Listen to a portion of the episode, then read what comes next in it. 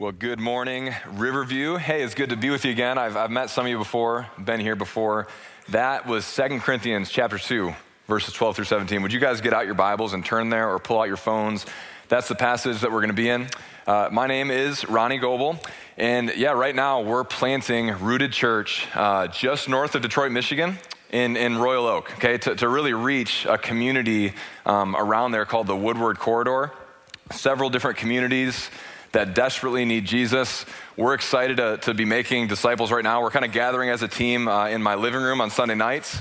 And at Easter, we're looking to covenant together to become a new church. And so, hey, if you know somebody that lives down there, again, Southfield, Berkley, Royal Oak, Ferndale, any of those communities that are just north of Detroit, please, let's talk after the service. I would love to, to tell you more about what we're doing. If you want to pick up and move, with us. I would love to talk to you about that as well. So, so please, I'm, I'm excited to, to get into that with you. Um, that passage, 2 Corinthians 2, 12 through 17, turn there. Today is, is, is Super Bowl Sunday, right? Um, a day, it's an it's a exciting day, but kind of a day of mourning and, and grieving for us. I get it. Like, we, we should be there. And, and it is part of, maybe some of you guys aren't even going to watch it. My brother in law is boycotting the game. Um, one thing you're going to see tonight, kind of the drama of the Super Bowl, right, is, is who, who will win, okay? Who's going to win? And, and, and there's, there's two different types of, of uh, people that are going to be out there on the field tonight, two different types of people scoring touchdowns. There's going to be the guys that when they score a touchdown, they, they get the whole theatrics out there and they do like a, a, touchdown dance and they involve their teammates. And it's like, how did they, with all that they're doing, how do they have time to plan that out? Okay. There's going to be those people. And then there's going to be the guys that they score a touchdown and, and they just, they do what? They, they hand the ball to the ref. Now, out here in, in uh, the church today, which, which one of you guys are, are kind of like the I'm just going to hand the ball to the ref kind of kind of person? Would you raise your hands for me if you're, you're just going to hand it to the ref? Okay, okay. How, who, who's my touchdown dance, dance people out here today? Now, guys, you know that uh, the sin of pride is well, well documented, well documented in the Bible. I teach my boys. I got I have a six year old boy, a four year old boy, and, and we have a newborn uh, two weeks ago. Yeah, three three little boys. Thank you. Uh, man, I, I, teach them. We, we, hand that ball to the ref. Act, act like you've been there before. But whatever whatever your approach is, the, the thread that runs through it all is we all we all want to win, right? Okay, the Super Bowl as as fun as it is, just watch it. It actually touches on one of the deepest and most natural drives underneath everything that we do. So, whether you're a, a teenager in this room trying to find your way, like in your social circle, or an adult in the middle of your career trying to look around and evaluate if you've been successful or if you're in a later season of life and you're looking back and saying hey did i did i accomplish something this common thread it just you don't even have to think too hard about it. We all want to come on top victorious. And so, a simple question to start is just are, are you winning right now in life? Have you stopped to consider that lately? It, and even as I ask it, is it even possible to, to answer that question? Am I, am I winning in life? If you heard the passage, Paul, he, he said it in our text. He said, Thanks be to God who always leads us in Christ's triumphal procession. Okay, as you've been journeying along in Second Corinthians, the, the context, this is, this is a fascinating statement for Second Corinthians because Paul, as you know, he's in conflict with the Corinthian church his authenticity, his, his integrity, his competency as a pastor is, is being questioned, and, and he's really losing this comparison battle, right, to these other preachers. He calls them the, the super apostles. And, for us, Paul's like a really big deal, right, in, in the Bible and in the church and in church history today. But if you were to look at his life at this moment as he's writing this, he, you, you would say he's, he's losing. Guess what Second Corinthians is about? He's, he's suffering, he's He's misunderstood, he's looked down upon, and, and part of the accusation from the Corinthian church is that, you know, Paul, he's kind of a loser. And like us, the Corinthians don't want to be associated with the loser. They want to attach themselves to a, a winner. But yet, here's Paul in our passage today as he, as he writes to them, and he's, hey, I'm, I'm, on a, I'm on a victory parade with Jesus. And so, in this series that you're in called, called uh, Cruciformed, this, this is a passage about how Jesus, he, he transforms our vision for what it really means to win or lose in life. And he, he patterns it after the cross and, and his resurrection. And it's going to press on us because it's, it's counterintuitive. It shows us that it's possible to, to look and feel like you're losing in life, but really be winning. And on the flip side, it's possible to look and feel like you're winning in life to yourself and to others and actually be losing. Okay, so with that in mind, it's, it's a pretty simple sermon. I got, I got two points, and I just want you to kind of grab a hold of this as we get into the passage. Whatever your life looks like right now, whatever it, it feels like right now in your eyes, in, in the eyes of, of the world, two points. Jesus wins and with Jesus, you win. Okay, Jesus wins. Point number one look with me at verses 12 and 13.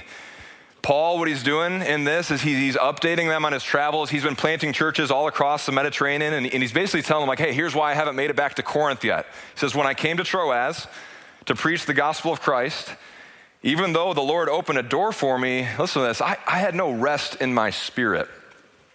Okay, he's, he's unsettled, he's disturbed, he's bothered because I did not find my brother Titus. So instead, instead of staying there, I, I, said goodbye to them and, and I left for Macedonia. Now, so what was going on here is he, he's supposed to, to meet up with Titus as he's in Troas doing ministry, and really because Titus had a response letter from the Corinthians about how they felt about him. Okay, so he's wanting to hear from the Corinthians of like, how, how are we in this conflict after this letter that he's written them, but he doesn't see Titus there. And so even though he says, God's giving me great success in ministry, he opened a door, he's experiencing this, this inner turmoil because he doesn't know where he stands with the Corinthians. Have you ever felt like that before, where there's things that are going well on the outside, but on the inside, you, you don't have rest? In your spirit, in your soul, in your heart, right? Like everything can be going well uh, on the outside, but if you're not right relationally with, with that person, right, that, that friend, your spouse, that family member, it's like your heart just isn't at rest. And, and that's it. That's, that's how Paul felt at Troas. And so he says, even though I had fruitful ministry there, I decided to leave and go to Macedonia. And that's actually where he eventually meets Titus. You guys will get there in, in chapter seven of this book. You'll hear about that. But what I want you to grab hold of is, is that's kind of the, the uh, spiritual, emotional state that Paul is in. And it's from that place, okay, from that place of discouragement and, and real setback the fear and the worry of, of potential loss with the Corinthians, that Paul, what he does is he, he reframes his moment. And what does he do? He comes, he comes to this place of, of deep gratitude, gratitude and, and joy, even as he suffers. Wouldn't it, be, wouldn't it be unbelievable for your life if you could learn to do that, to make that move that Paul does, no matter what your circumstances are? To say, like Paul, I, ha- I have no rest in my spirit, but, but thanks, thanks be to God. And how does he do it? It's, it's this phrase that's really at the center of the passage, this, this imagery he's going to give us. The, he calls it the triumph of Christ, the victory of Jesus. When Paul felt like he was going to lose the Corinthians, and when he was looked at as a loser by the Corinthians, Paul's heart, it still sings out with thanksgiving because he's, he's looking at this situation through this lens of the victory that he has in Jesus. He's like, hey, it might look like I'm losing, but because I follow Jesus, I'm always winning. And so when Paul refers to Christ, he calls it Christ's triumphal procession. He's writing this to the Corinthians. They, they would have known what he meant, okay? Because in, in this time uh, period in the Roman Empire, they're picturing this thing that they would have seen a lot. It's this big, spectacular, really the most spectacular event in the Roman Empire, this triumphal procession. And what it was is it's a, a big uh, parade of a, of a military victory for the empire. Okay, they would have seen him going in and about all these different Roman cities. You can think of it as like this is the, the ultimate symbol of, of winning. This big military parade. And, and the highest honor that any Roman general or Caesar could get is to, to get to be the leader in one of these parades. You'd be out front showing that you are the, the ultimate victor, the ultimate conqueror.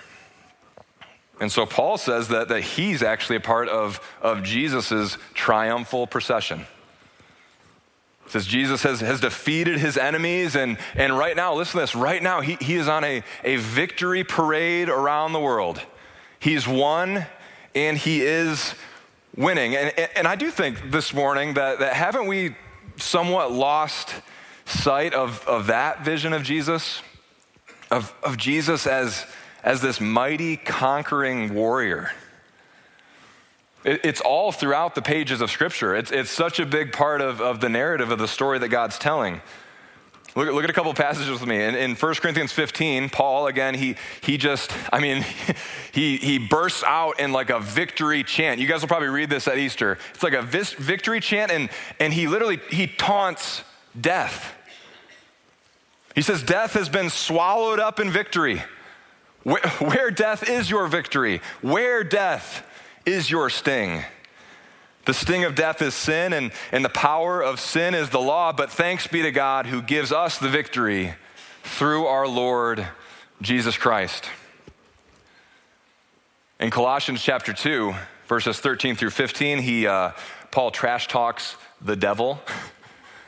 talking smack to the devil. Listen what he says. He says, And when you were dead in your trespasses and the uncircumcision of your flesh, talking about us, sinners, when you were dead, he made you alive with him and he forgave us all our trespasses he erased the certificate of debt with its obligations that was against us and opposed to us, and, and he has taken away by nailing it to the cross. And, and this is the smack talk. He says, He disarmed the rulers and the authorities. He's talking about the devil and his demons. He disarmed the rulers and the authorities, and he disgraced them publicly, triumphing over them in him. This, is, this is what Paul is seeing, okay? When, when he says that Christ's triumphal procession, he's like, I'm a part of that victory parade, celebrating that victory. Can I, can I pull those, those two verses I just shared together for you? Paul is saying right now, Jesus is taking a victory lap around the world. He's on a parade proclaiming that he has conquered. And if you were on the side of the road watching this parade go by and you just see all these people in this celebration, you ask the person next to you, like, what, what did he do? Who, who, who did he defeat? They would say, that's Jesus, and he defeated death itself. He, he, he defeated Satan.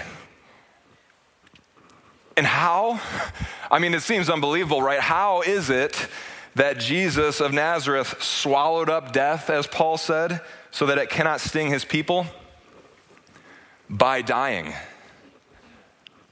By dying on the cross for their sins, listen to each move here, in their place as their substitute. Okay, what Jesus did at the cross is he absorbed the condemnation that we sinners deserved. He, he drank the cup of God's wrath for us. That's how, that's how he defeat, that's how he swallowed up death. He stood in our place and, and he, he took it. And how did Jesus disarm the devil? Well, by forgiving his people of all their trespasses and sins, Paul says in Colossians 2. Erasing their debt so that we are able to walk free from his accusations. Let me let me keep trying to make this clear. Let me say it to you this way Satan, the great enemy of, of this world, of God, of your soul, he, he has uh, a couple main weapons that he uses against us to deceive us and tempt us into sinning. Okay, deception, temptation, but then also to accuse us of our guilt before God so that we sink in our shame all the way to hell with him. That's the, the, the weapon in his hands, that, that accusation. It's the whisper in your ear temptation and accusation. And so, how did Jesus disarm the devil? Well, how can the devil accuse you of your guilt if your debt has been paid? Like, believer, if you're with Jesus this morning, the devil, he, he can and will tempt you to sin, but he cannot rightly prosecute you for your sin. Hebrews chapter 9, verse 27 says this it says, It is appointed for people, all people, to die once, and then after this, to face judgment. So, everyone in this room will live and die and face God to give an account for their life. Everyone, all, all of you, all of us. And, and when you die and you meet God, he'll, he'll be on his throne and he will know everything you ever thought and felt and did and failed to do. And Satan, the devil, the accuser, the deceiver, who has pretended to be your friend in this life, whispering, leading you towards what he tells you is the good life, on that day he will turn out to be the prosecuting attorney, arguing for the guilt, arguing for a guilty verdict on your life because of your sin that he tempted you toward. But as Satan reaches for those papers, okay, in this courtroom scene, as he reaches for those papers that show the list of your sin, the record of your debt against God, his only grounds, his only weapon to condemn you, he will come up empty handed. Satan will come up empty handed because, as Paul says, your certificate of debt has been erased by Jesus. That's how Jesus disarmed the devil. He's empty handed. And Jesus is not like a crooked defense attorney that has, has tampered with the evidence and just hid it away. What did Paul say? Paul says he took it away, nailing it to the cross. Listen, believer, Jesus, he took the punishment of God's wrath for you instead of you.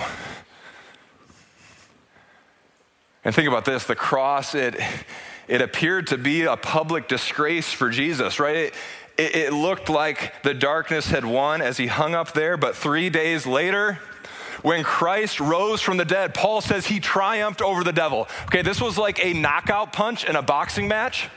You know, where the guy's down, down on the ground, he, he brought Satan to the ground. Jesus, I picture him, he, he stood over him. Okay, this is where I'm a little bit okay with, with this maybe happening in the Super Bowl tonight. He stood over him as he was on the ground. Genesis 3:15, he will crush his head and the serpent will bruise his heel. This is the moment.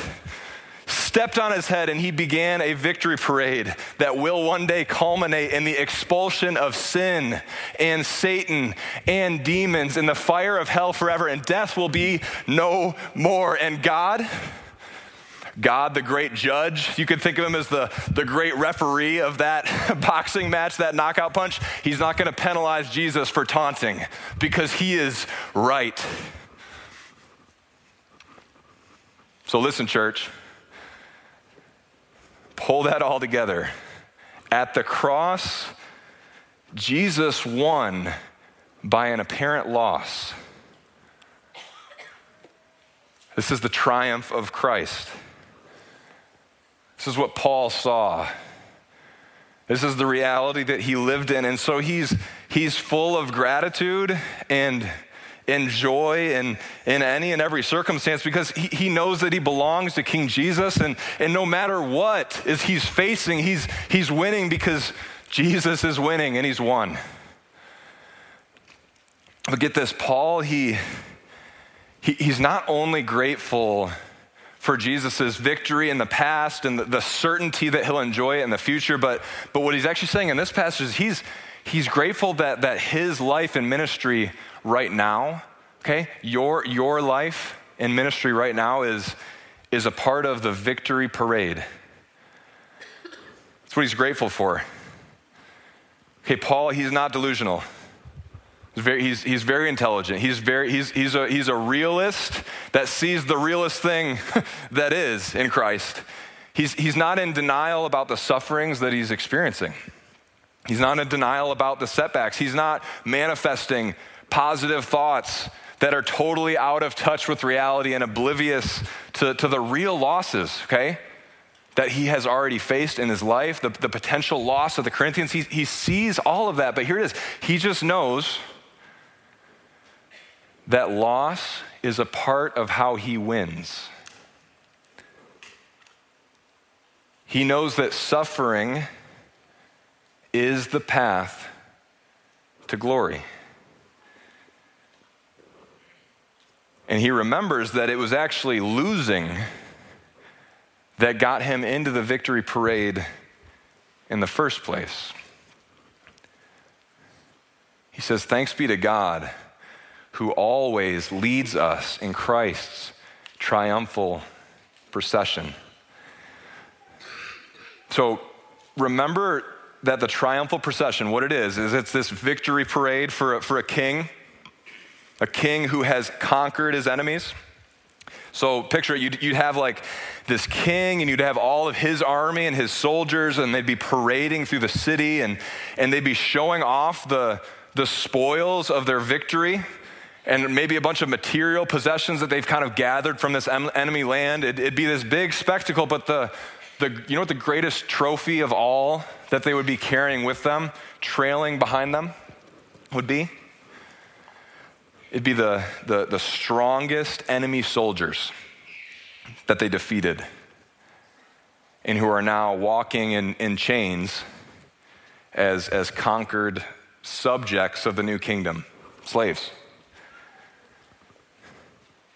These, these conquered enemies, now slaves, were the greatest trophy of all, the, the spoils of war. And, and think about it, their role in the, the celebration, the parade, is to show off the greatness of the one who had defeated them.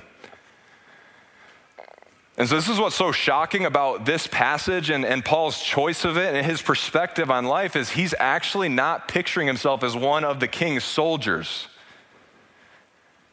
but as one of the king's conquered enemies. There's many places in Scripture that actually do talk about believers as being a type of soldier in, in the army of the Lord. There's a lot of different metaphors for what a believer is, but, but Paul uses this specific metaphor of the, the victory procession to say that you know, he sees himself as an enemy of God who has been conquered and defeated and now belongs to Jesus.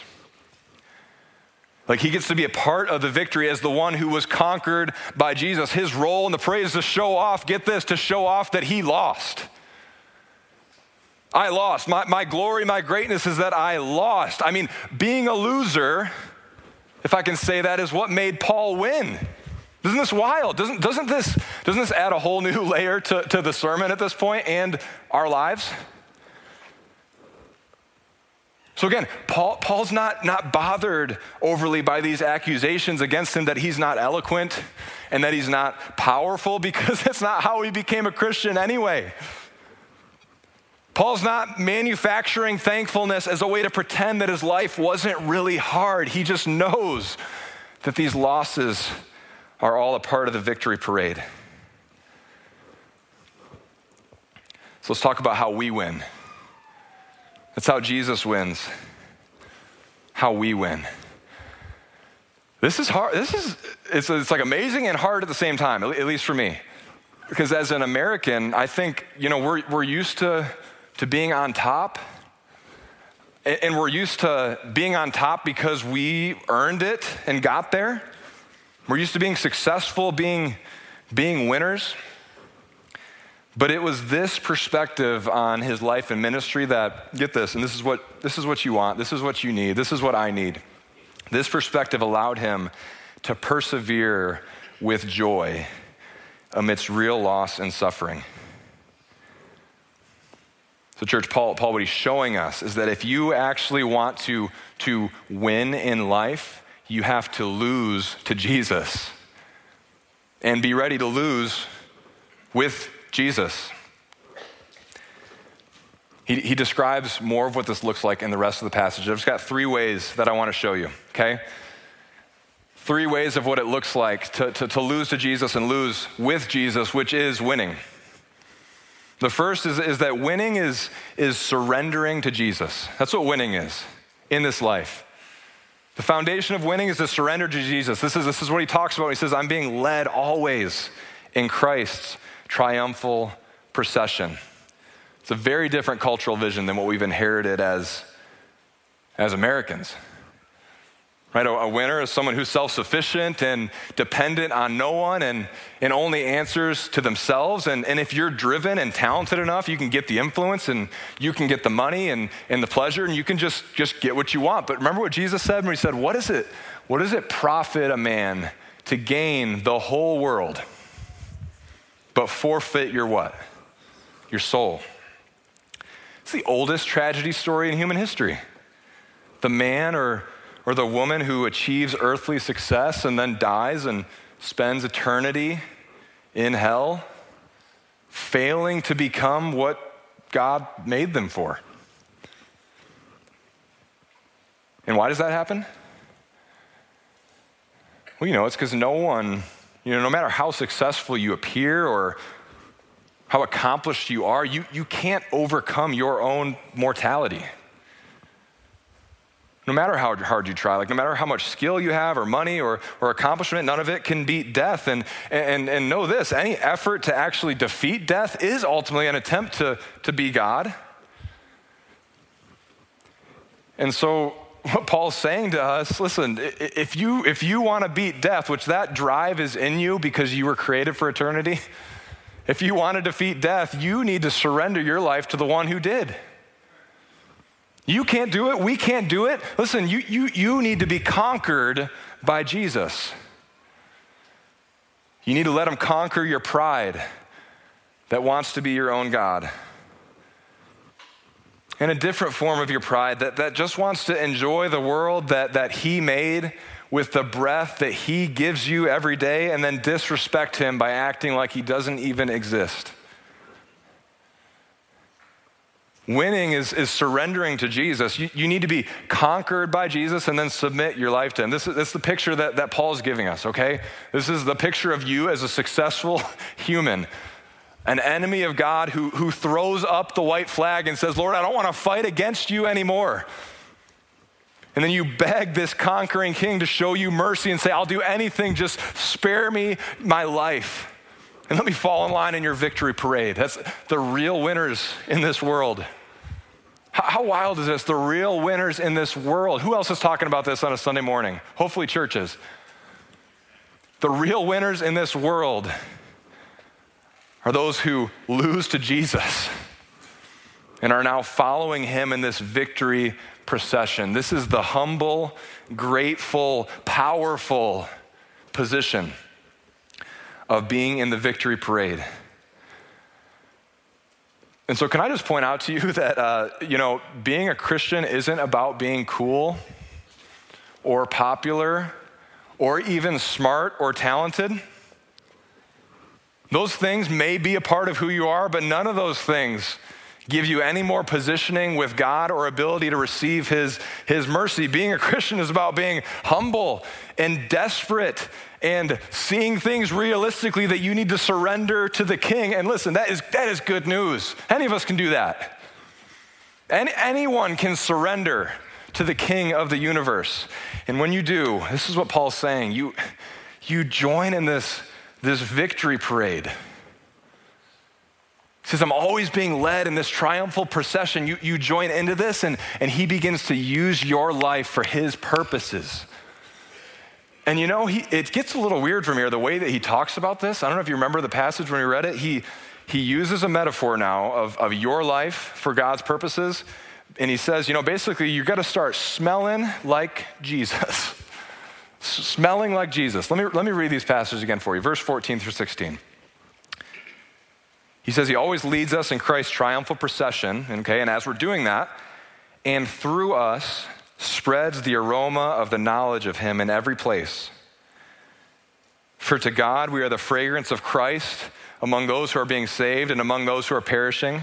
To some we are an aroma of death, leading to death, but to others an aroma of life leading to life. Riv, uh, winning is smelling like Jesus. Smelling like Jesus. One of the purposes of God for you is that your smell, he says, would be pleasing to him and, and influential in the lives of others. It's, a, it's an interesting metaphor. Okay, what, what is, think about it. What, what, is, what does it mean to smell good to God? What Paul's actually doing here is he, he's picking up on a theme from the Old Testament of your Bible where people would offer sacrifices, often animal sacrifices to God. And it's, it's even kind of strange back then. It talks about how he smells the sacrifice and it's, and it's pleasing to him. I think Paul, Paul helps us in the New Testament with, with continuing to unpack all that this means in Christ. In, in Romans chapter 12, in verses 1 and 2, he, he takes up this theme of the sweet smelling sacrifices. And, and here's a verse you've probably heard. He says, I urge you to present your bodies as a living sacrifice, holy and pleasing to God. Okay, this, this is your true worship. And then in the rest of Romans chapter 12, he goes on to, to illustrate what it would mean to have a life that is a pleasing sacrifice, a good smelling sacrifice to God. And, and he says some very hard but basic everyday things. He says, Don't think of yourself more highly than you should. Serve one another. Let your love be without hypocrisy. Outdo one another in showing honor. Detest evil. Cling to what is good. Rejoice with those who rejoice. Weep with those who weep. Live in harmony with one another. You see what it means to, to live as a sacrifice that's pleasing to God? He's talking about the way you live your life. Okay, so, so bring it together. To, to smell good to God is it's basically a way of saying that, that you need to live your life among others in a way that, that pleases Him. And I was thinking about this this week. It is interesting that smell, you know, it's one of our five senses. It's, it actually is a like a very influential uh, form of communication, isn't it? It's, it's nonverbal. Okay, it's not with words, but it, it's one of our senses. And, and I mean, you can, you can know something about, about a person based on how they smell on a given day. You can know something about a place, a substance by the way that it smells to you. And think about this Paul, he's saying, what did he say? He said, God, he, through us, he spreads the aroma of the, the knowledge of him in every place.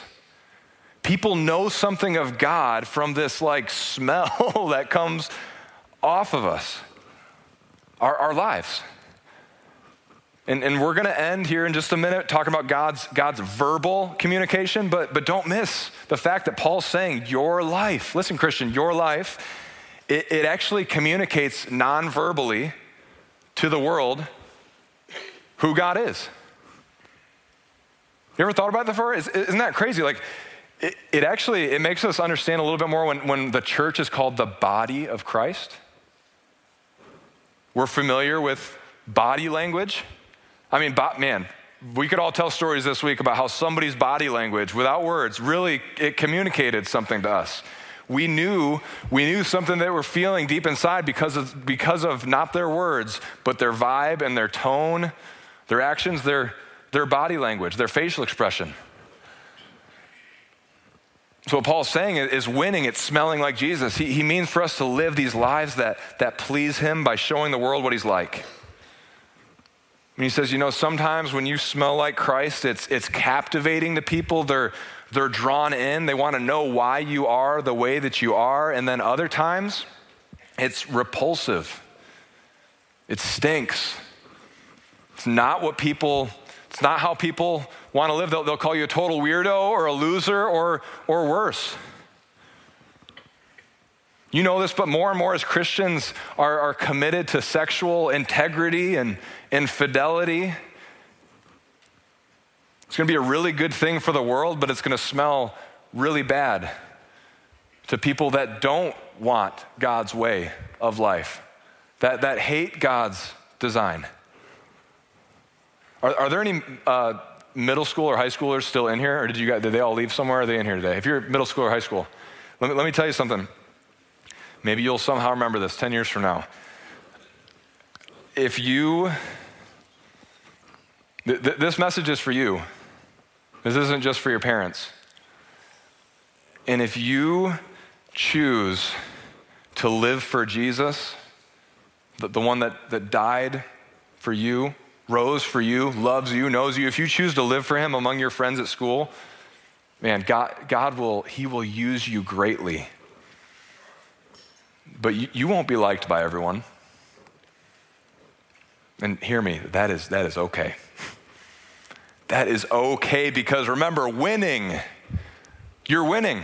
Winning is smelling like Jesus. And adults, don't we need to hear the same thing too, don't we? We're not all that different than we were in middle school, sadly.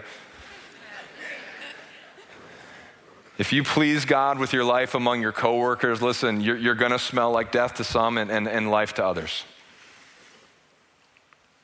And so, to connect this back to Paul's whole argument in the text, we know Paul, he, he was loved by so many because of the way he lived his life, and he was also chased out of towns and hated by so many because of the way that he lived his life. And listen, when he received criticism and, and sabotage and betrayal, he was, because he was following Jesus, he says, Okay, I know that I'm the aroma of death to some. And it wasn't easy for him to walk this out. He says in the passages, who is, who is adequate for these things? But I just want to invite you this morning, like Paul, to consider what, what a weighty privilege it is to be a part of this, this victory parade. And, and, and as the body of Christ, okay, we smell like Jesus. That's winning. It shows the world what God's like for our lives. But, but lastly, we also, we also speak clearly about who he is with our words. This is just the last, last piece in verse 17. Listen to Paul's argument. For we do not market the word of God for profit like so many. On the contrary, we speak with sincerity in Christ as from God and before God. Church, uh, winning is, is speaking about Jesus speaking about Jesus. There, there's a lot to meditate on in this part. Maybe in the, the podcast that you guys do, we can get into more of it, but let me, let me just leave you with this. The, the market for the gospel, it does not appear to be booming right now, for my, my observations, um, at least in like a pop culture broad sense. There's a lot of ways the church kind of seems to be in a, weak position and culture. It feels like maybe we've, we've lost some ground and our message isn't what people want to hear. I think in America right now, you're, you're likely to be called a loser or much worse if you really follow hard after Jesus. We're not planting a church in Royal Oak because the mayor called me and was like, we need, we need this. But Jesus didn't disarm the devil by winning an earthly popularity contest. He didn't defeat death in a way that anyone would have expected. Jesus the one who made our world with his power and he came into our world in weakness, the one who became a human being, and he actually lived most of his, his life in obscurity and only carried out a three year ministry where he was loved and he was hated, and then he was abandoned by his closest friends and hanged on a cross by his own people, and he won by losing. And so we, we follow him in this way. Jesus, he, he was not the Messiah that the market wanted in his day, but he was the Messiah that the world needed. And the same is true for us today. I'm trying to push against some of the fear that you have of like, oh, I can't give, I can't give people Jesus. That's not what people are looking for. Listen, we need to offer people what they need, not what they think they want. And Paul's like, what they need is, is simple. Oh, and anybody can do this. Anybody can do this. Sincerely telling someone about Jesus. He doesn't say spectacularly tell someone about Jesus or brilliantly tell someone about Jesus.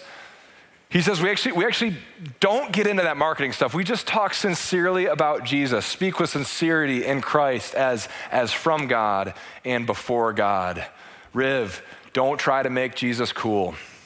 Cool changes every week, every year. And you don't need to try to be cool.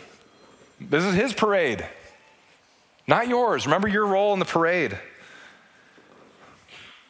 Let's tell people who he really is, what he really did for them, and demands of them, and, and leave the outcomes to him. Your, your words will be like life to some and, and death to others. So, on a day where the whole drama of the day is who will win, and we as Lions fans know that we'll be back here next year as we, as we stand resolutely in that hope. We've got a, a deeper hope. There is a greater victory, a truer victory. It happened in an unexpected way. We win by surrendering to that king, smelling like Jesus, speak, speaking about Jesus. Let's, let's do it. Let's do it. Let's pray. Father in heaven, what a, what a world that we've been born into where uh, we couldn't win the victory, but you did. God, break, break down our pride that doesn't want to hear a message like this about a, a king that, that suffered, about a, a salvation where we need to be conquered, about a life where we're going to be misunderstood, uh, about a, a world that needs you but doesn't know it needs you. God, what a. I, I agree with Paul. Who, who's adequate for these things? But I also agree with Paul. We, we agree with Paul that we, we see the triumph of your son. And, and Lord, we, we need the words of Scripture to actually um, be the true story that we're living in. And so, those words that we are always, always, always being led in that triumphal procession that leads to gratitude, Lord, let it be true.